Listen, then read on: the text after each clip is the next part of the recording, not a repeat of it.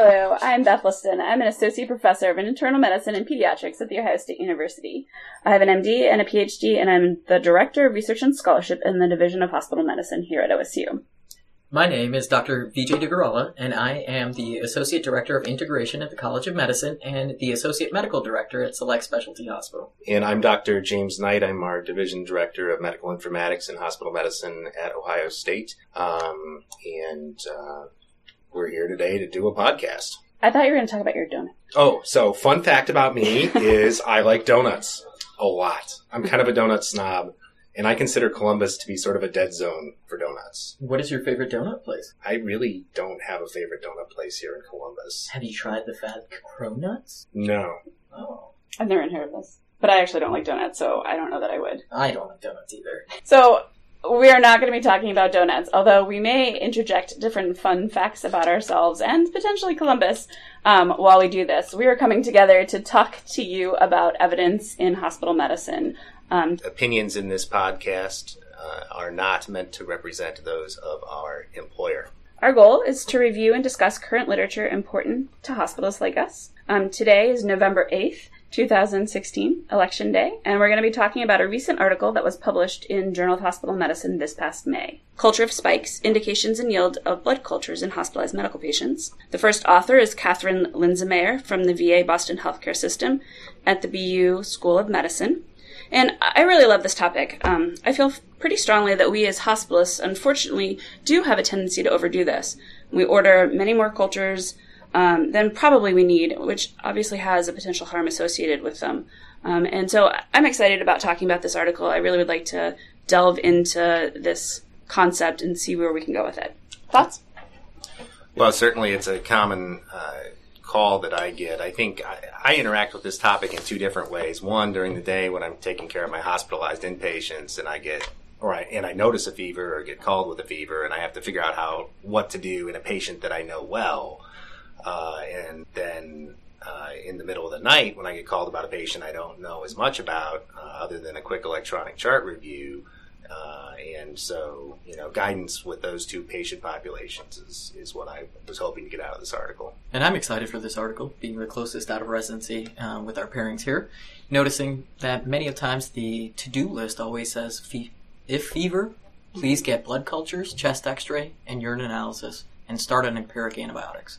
So I'm glad to see um, some literature out there in terms of our hospitalized patients to try to get a better idea of should we be doing this. My yeah. sign out doesn't say that. well, many do, and actually the article brings that up in their introduction that a large percentage, and they actually quote that up to 75% of written handovers or sign offs have culture if spikes written. Um, and also that inspires the title of the paper, I think. So it's certainly an area that we really should be looking at. Um, and this article overall is not inconsistent with sort of a recent and growing body of clinical literature. But most of that literature was done in the ER setting, looking at initial blood cultures um, when patients first present. And there's not a lot that's been in the inpatient setting, um, other than maybe looking at bacteremia with specific diagnoses. This study, however, was a prospective cohort study of all blood cultures that were ordered during a seven month period um, to October 1st, 2014 through April 15th, 2015 at a large VA teaching hospital. Um, all blood culture orders were reviewed for indication and result each day, and patients were included in the study if they were on the medicine or cardiology wards, which really actually included all of the medicine diagnoses. There weren't sp- subspecialty teams at this facility. Um, now, aside from the fact that it's a single site and it's a VA, it feels to me um, like the patients we really see in the hospital. Like the, these are the people that we want to be looking at the utility of blood cultures for. Um, the authors looked at each blood culture order and result, and then they classified the positive blood cultures into true and false positives by consensus among the microbiology and infectious disease departments after reviewing the clinical and laboratory data. Um, a total of 576 blood culture orders or 467 blood cultures episodes um, were completed on 363 medical patients during the study period. And most of them were drawn in the first two days of admission, about 57%. Um, and then 25% were drawn from day three to seven, and almost 20% were drawn after hospital day seven. The authors then looked at predictors of true bacteremia. Um, they wanted to see if they could figure out which patients were likely to have true positives. Um, one of the predictors they looked at was the indication that the physician chose when ordering the blood culture, and the other was the working diagnosis for the patient. And they actually went and looked through the charts and decided what that was based on the assessment and plan rather than the initial diagnosis. And I, I like this approach in general, as I think they chose some quick and maybe easy practical parameters.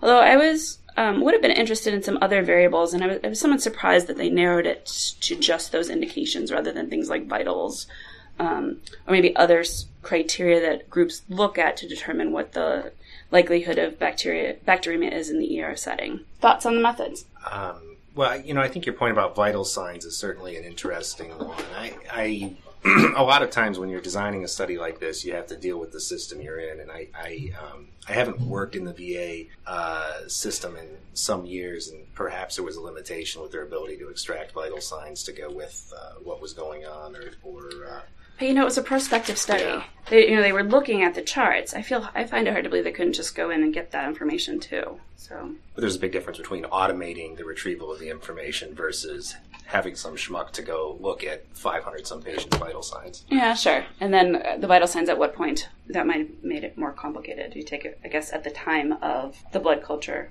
but I agree, could add complexity. So I thought the method designs were um, pretty unique in comparison to the previous trials that were also done in the past before. Um, the population, though, is actually what kind of popped out most to me.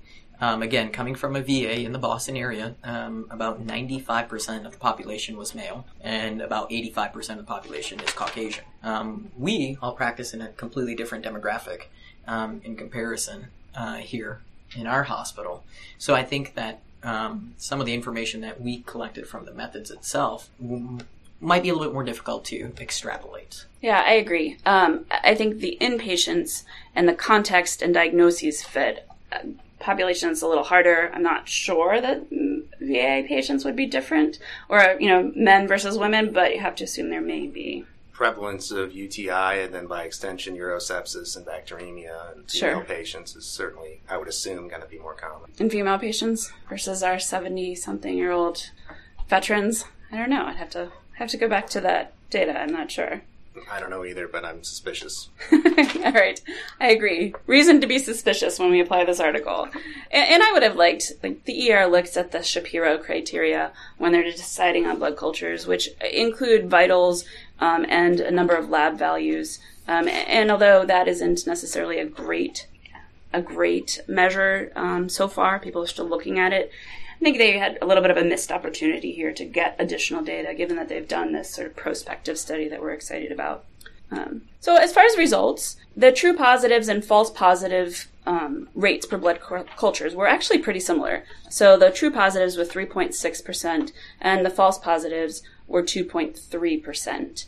Um, and this was actually significantly lower than those drawn in the emergency room patients during the study period. So the ER patients, when they came in, they overall their blood cultures were 7.2%, which is actually a little bit more consistent with sort of the national data on how frequently patients with fever presenting have bacteremia. And I'm not that surprised because it's somewhat driven by the ER data. And you're smiling over there, so tell, tell me what that smile is about. I'm sure there are many challenges in the ER to drawing blood cultures in that environment. Okay, which is an interesting point, right? If you are drawing it off an IV or in a setting that maybe is less um, ideal. ideal, then maybe you have more positives. Um, the most common working diagnoses that prompted a blood culture order were pneumonia, bacteremia slash endocarditis, UTI, and then a non-infectious etiology, something like syncope. So they classed those all together. And then of those, the only primary primary diagnosis that was predictive of a true positive culture was bacteremia slash endocarditis, which is really not a surprise. Um, and the likelihood ratio they calculated was 3.7. Um, so that these patients were more likely to have a true positive blood culture. A diagnosis of pneumonia had no true positives and four false positives, and a non-infectious diagnosis only had one true positive and five false positives. So that the likelihood ratios of getting a true positive for these diagnoses um, were 0.1 and 0.3 respectively. And then as far as clinical indications that were chosen by the clinician, the most common was fever alone, um, followed by fever with an additional indication, follow up blood cultures, fever and leukocytosis, and then leukocytosis alone. Um, and only follow up positive blood cultures was predictive of a true positive with a likelihood ratio of 3.4. And that was in their EHR while they were ordering the blood culture, right? They picked which ones applied, and they could choose one or more than one. Yes. Yeah, these were clinicians when they ordered it, they their EHR was set up such that they had to actually put something down. Um, and the paper doesn't actually specify what they could choose from, which I actually wish it did because I wanted to know if there were other things that um, weren't being chosen because I thought that would be interesting. But I, what I think the meat of this article is actually table three, though, which is where I get really excited um, because I think they took all these likelihood ratios for all the specific indications and diagnoses, um, such that you can really kind of easily take a look. So, for example a patient with recent antibiotic exposure, and they define that as 72 hours prior to blood cultures being drawn, has a likelihood ratio of 0.4 um, of having a true positive blood culture. So if you say that you expect um, 3% of the or 3.6% to have true positives, you multiply that 0.4, that's your pre-test probability in that patient population. Um, and on the other hand, a, a, patient without recent antibiotics, but with a fever and leukocytosis, had a likelihood ratio of 5.6. So that patient, I would take the 3.6% and multiply it by 5.6, and you know I'm getting a pretty high likelihood of having a true positive for bacteremia for bacteremia. So this is the, the table I go to and think it really kind of summarizes the cool things about the article. So my eyes were actually drawn to table two, Beth, because I, I enjoyed the choosing wisely campaign, and then also I wish that this article would have gone a little bit further and uh, talked a little bit more about you know, what about the false positives that, that came up mm. from all of these blood cultures and, and the harm that was caused? Um, fever, it looked like, you know, out of 136 patient, out of 136 blood cultures that were drawn, three of them were false and three of them were a true positive. So therefore, there was just simply a one to one true positive to false positive ratio. When we looked a little bit, when I looked a little bit closer, and when it, when we talk about fever, it's anything over 101, which they use in the article, but their leukocytosis cutoff was actually 10,000. When we start thinking about sepsis or SIRS criteria, the leukocytosis count we use is actually 12,000. Mm-hmm. And I was kind of looking a little bit further, but unfortunately they didn't go and count leukopenia as being another as another possibility, um, as another um, pull down at this point. Looking at table two before I jump to table three from the working diagnosis, it, I just was maybe surprised that there were so many blood cultures that were being drawn for pneumonia without sepsis or SIRS criteria being met. And that's me making an assumption based on there isn't fever and leukocytosis to account for 101 of these patients. Mm-hmm but there are about 50. So about half of them, I'm going to assume, came in with pneumonia and possible sepsis, and zero of them had a true positive. Yeah, and you, again, it goes back to we don't know the vital signs, so it's hard to say for sure. Yeah. And another, it's sort of a missed opportunity. I was, I hadn't thought through the white blood cell count as much as you'd had, but I, I, agree. I did note that that was actually pretty low, that the leukocytosis was sort of a low um, cutoff there. And I wonder if it's actually due to their institution, if 10,000 is their institutional cutoff before they start to flag it as being leukocytosis, versus our institution, when I went back and looked, ours is about 11,000 mm. before we start to have a flag, or it can drop all the way down to anything less than five. And most studies actually that look at fever do specifically exclude patients that are immunocompromised. And they don't actually mention that. Um, they do have the comorbidities, right, and their initial patient characteristics, um, which include, you know, diabetes. They do have patients there with malignancy, which a lot of other studies do exclude. Um, and you're right, they don't talk about neutropenia, and that's not an exclusion. So, you know, if anything, I guess that would make the, the patient population potentially more sick than what we're otherwise seeing, because those are included in this. Um, yeah. But I do enjoy table number three. Um, I think as educators and also as clinicians, this provides us a, a framework to actually teach the upcoming residents, interns, and students as to about likelihood ratios and what is the likelihood. And just like Beth had gone over, when we multiply 5.6 likelihood ratio with the initial start of 3.6, we're going to get somewhere around 17, I believe, a 17% mm-hmm. likelihood ratio that this blood culture would be positive, um, increasing the chance there. Um, the follow up previous positive blood culture, I think, is associated with the most true positive there, just as Beth had been speaking. But I was quite amazed that fever and leukocytosis, again, has a one to one ratio in terms of likelihood ratio for a true positive or a false positive. And some of that might be this antibiotic exposure, right? Most of the patients had exposure to antibiotics.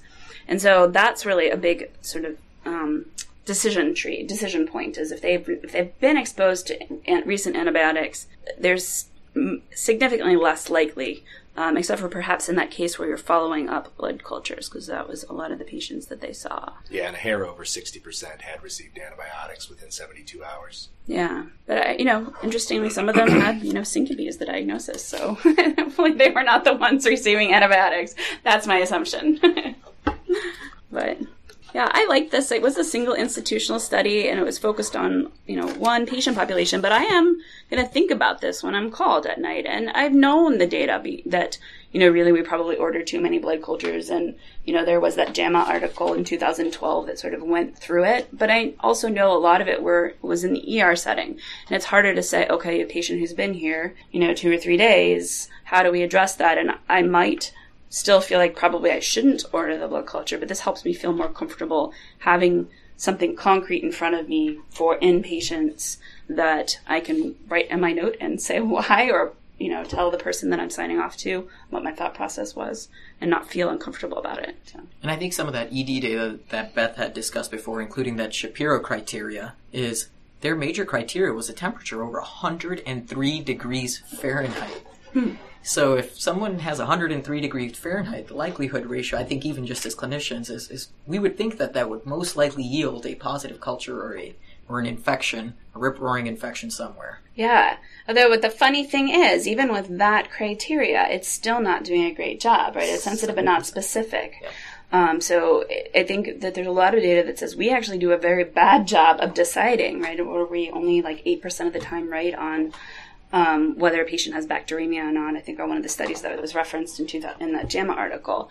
So um, I, I, think when it's obvious, everyone says, okay, severe sepsis, they're hypotensive, febrile tachycardic, and decompensating. That's pretty clear. Maybe we get it then. So nice to have more information. I, I think for me, I think the the the follow up previous positive is almost a throwaway line because that's lumped in with people whose bacteremia you're trying to clear if you're uh, if they've got if you're concerned they've got an endovascular infection, for example. Um, that's all going to kind of be in that in that group. I, I think it, it's almost sort of an internal control, uh, if anything, um, that you would expect some of those patients to be positive, and uh, and so ha- knowing that you have a likelihood ratio there, I think is adds some validity to the other results. Yeah, that's a great point, right? Because if those were negative, then I I worry about the study to some extent. Um, but it also is like uh, exciting to me to say, or interesting to me to say well, what is the utility even if we find a positive culture, right? In those patients, you can point to one potentially. We're looking to see how long the course of antibiotics is. Have we chosen the appropriate antibiotics? But the other is I'm, I'm not sure, right? In a urinary tract infection, does the blood culture being positive change our management? Now, maybe in a staph infection, right? Staph aureus, it probably it's going to, but if it's just E. coli, what's going to increase the cost? Yeah. I mean, some clinicians are going to be comfortable taking uh, a positive blood culture uh, in the setting of UTI and treating that with, with targeted antibiotic therapy and transitioning to oral medication and sending that patient home promptly. Some patients are going to get an infectious disease consult. There's going to be increased length of stay. Who knows how many sets of follow up cultures they're going to want to be negative before they're comfortable transitioning to oral antibiotics or sending that patient home. Um, so I think there's a lot of potential additional cost in that in that subset. Mm-hmm. Which speaks back to sort of that harm, like right. getting that positive blood culture. Did it affect outcome um, and, in a positive way, right? Um, rather than getting additional antibiotic exposure, length of stay, and you know additional consultants. The article does actually mention it um, of of the patients that they have, not in terms of the harm, but of the patients that they found to be bacteremic. Only one of them they determined was likely to have a, dish, um, a change in clinical course as a result of that information. So one of the patients had a culture that provided additional information that changed their approach. So, and I don't, they didn't specify what that was or how it changed it. But, I think, that, I think another subset of patients that they actually did review here in this study included the nutri- included patients that they were worried about neutropenic fever and in sepsis. And similar to what we see very often is that we don't find any positive source in neutropenic fever. We treat it, but we never have positive cultures. And in sepsis, most of us expect a gram negative to grow. And out of the 27 cultures that they performed in, in these types of patients, zero returned back positive. Now, zero returned back positive for false positive and zero returned back positive for um, true positive as well. So in both of those patient demographics, neutropenic, when, when the physician was worried about neutropenic fever or they were worried about sepsis, I thought it was very interesting that not a culture returned back positive. And I think that kind of correlates with what we often see, um, you know, as physicians, is the patient might have been started on antibiotics on appropriate treatment, and the cultures were drawn post because maybe they were a hard stick down in the emergency room department, or they were difficult because they don't have a Mediport, etc. And these patients, when they arrive to the floor, we call an access team. They collect the blood cultures, and that gets sent post antibiotics. Um, and unfortunately, you know, like many other studies have shown, nothing grows. So we treat these patients empirically for five days, seven days, sometimes ten. Yeah, that's a tougher patient population because certainly there's lots of reasons for them to have fever, but there's lots of reasons to worry about fever too. So I'm not sure why that would be. You'd expect maybe at least that first one to be positive, but not always, right? Lots of lots of maybe disease related fevers and inflammatory response related fevers. And I'm glad that they actually excluded those types of patients from the likelihood ratios, um, which I thought was helpful because that kind of convoluted some of the data when I was looking at just the raw data. And then when I tried to look at the likelihood ratios, I was hoping that they would break that down, and they were kind enough to um, hide that in terms of the article. And I think they might have done that on purpose, just because there might not have been a true, with absolutely zero cultures returned, the likelihood ratio would be zero. Right. And I and I don't think they want anybody to to extrapolate on that information at this point. Sure. So I, do think that it would be interesting to talk more about cost, and there's a couple of articles in pediatric hospital medicine that have been talking about sort of the costs of extra blood cultures. And there was a recent article that came out in Journal of Pedi- Pediatrics that looked at a targeted versus broad approach in community-acquired pneumonia. Um, and they found that using a targeted approach for community-acquired pneumonia could save um, almost six uh, million dollars annually on just that focused intervention. So, and that doesn't include the, um, you know, maybe complexity and other harms that both cost money and, you know, patient safety or morbidity related to the patient. So, interesting information to start looking at in hospital medicine. So, any last thoughts on our on our article today? Um, so, you know, for me, I think a, a couple things. Reading this article reminded me that I need to be cognizant of uh, choosing wisely and uh, reminded me that, that even routine phone calls in the middle of the night about a fever are going to have significant downstream effects for that patient depending on the decision that I make. Uh, and in fact, after reading this article, I recently was uh, on call at night and actually chose not to culture somebody. Um, uh, and I did, you know, a little bit of a, uh, a deep dive, and they didn't didn't meet any criteria that would give them significant likelihood. Uh, and uh, so I just didn't culture them, and hopefully that was the right choice for that patient. But certainly um, has affected my clinical practice, at least in that I'm thinking about this topic uh, when it comes up. So I enjoyed this article as well. I think that um, overall, in terms of utility and, and ability to add to our practice, it it does provide a, a small framework in terms of number one, it gets us thinking: should we be doing cultures? Number two, this, along with a lot of other data that was published previously, makes us start to think: is it really required for pneumonias? Is it really required for skin and soft tissue infections? And is or do we I think re- the literature is very clear that it is not required for skin and soft tissue. And do we need- Sorry to interrupt. and, and do we need blood cultures um, for patients who have urinary tract infections? I think it this brings up the thought process again.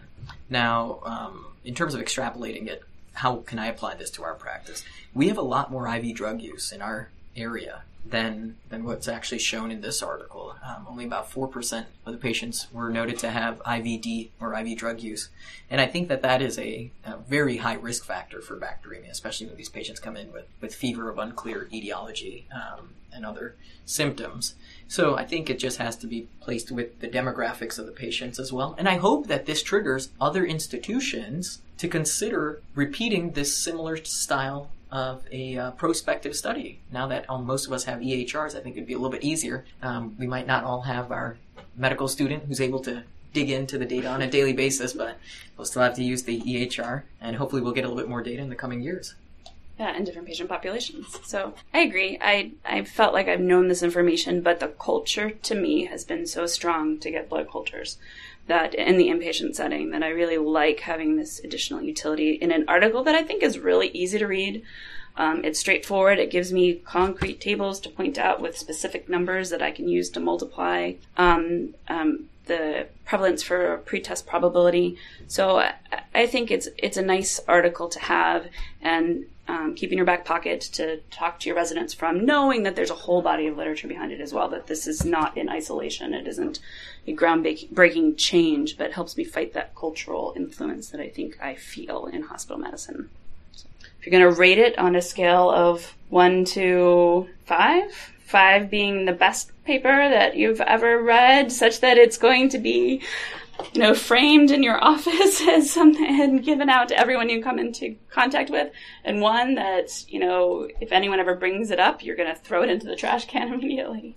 So two extre- extremes, obviously, but on that scale, how would you rate this article? So I'd, I'd probably give this article uh, a three at this point because number one, it's not a new and groundbreaking idea, mm-hmm. but it does provide us likelihood ratios, and it re and it um, brings blood cultures back to the forefront in terms of is this required.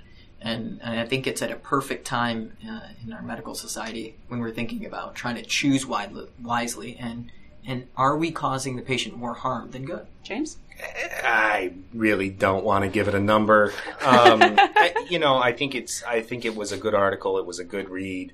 Um, it uh, reminded me uh, to think about things uh, when I see a pretty common problem in my clinical care, which is fever uh, and and the decision tree to to, uh, to blood cultures and and so that that influence to me was uh, was helpful. So I, I, I enjoyed it and uh, it's got some impact for me, but I refuse to give it a numeric measure of its overall quality or overall impact impact in your practice. The hospital medicine impact. Yes. Number. Yes, that's what we're looking mm-hmm. for because quality. I mean, we've talked about the quality, but we're not really looking at this from a let's go into the stats and methods and really get a you know be more focused that way. But is this something we're going to use, and is it good enough?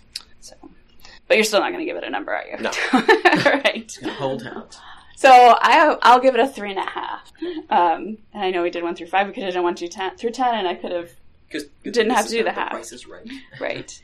No, because I agree. I really, I, but I liked it a little bit more. I think, if only because it's it's easy to read, it's relatively short, which gives it a practical value, mm-hmm. so that I can reference it easily. Um, and I, you know, use those numbers to multiply. I I do agree that the patient population is a little hard to to generalize from, um, and I think that's definitely a weakness.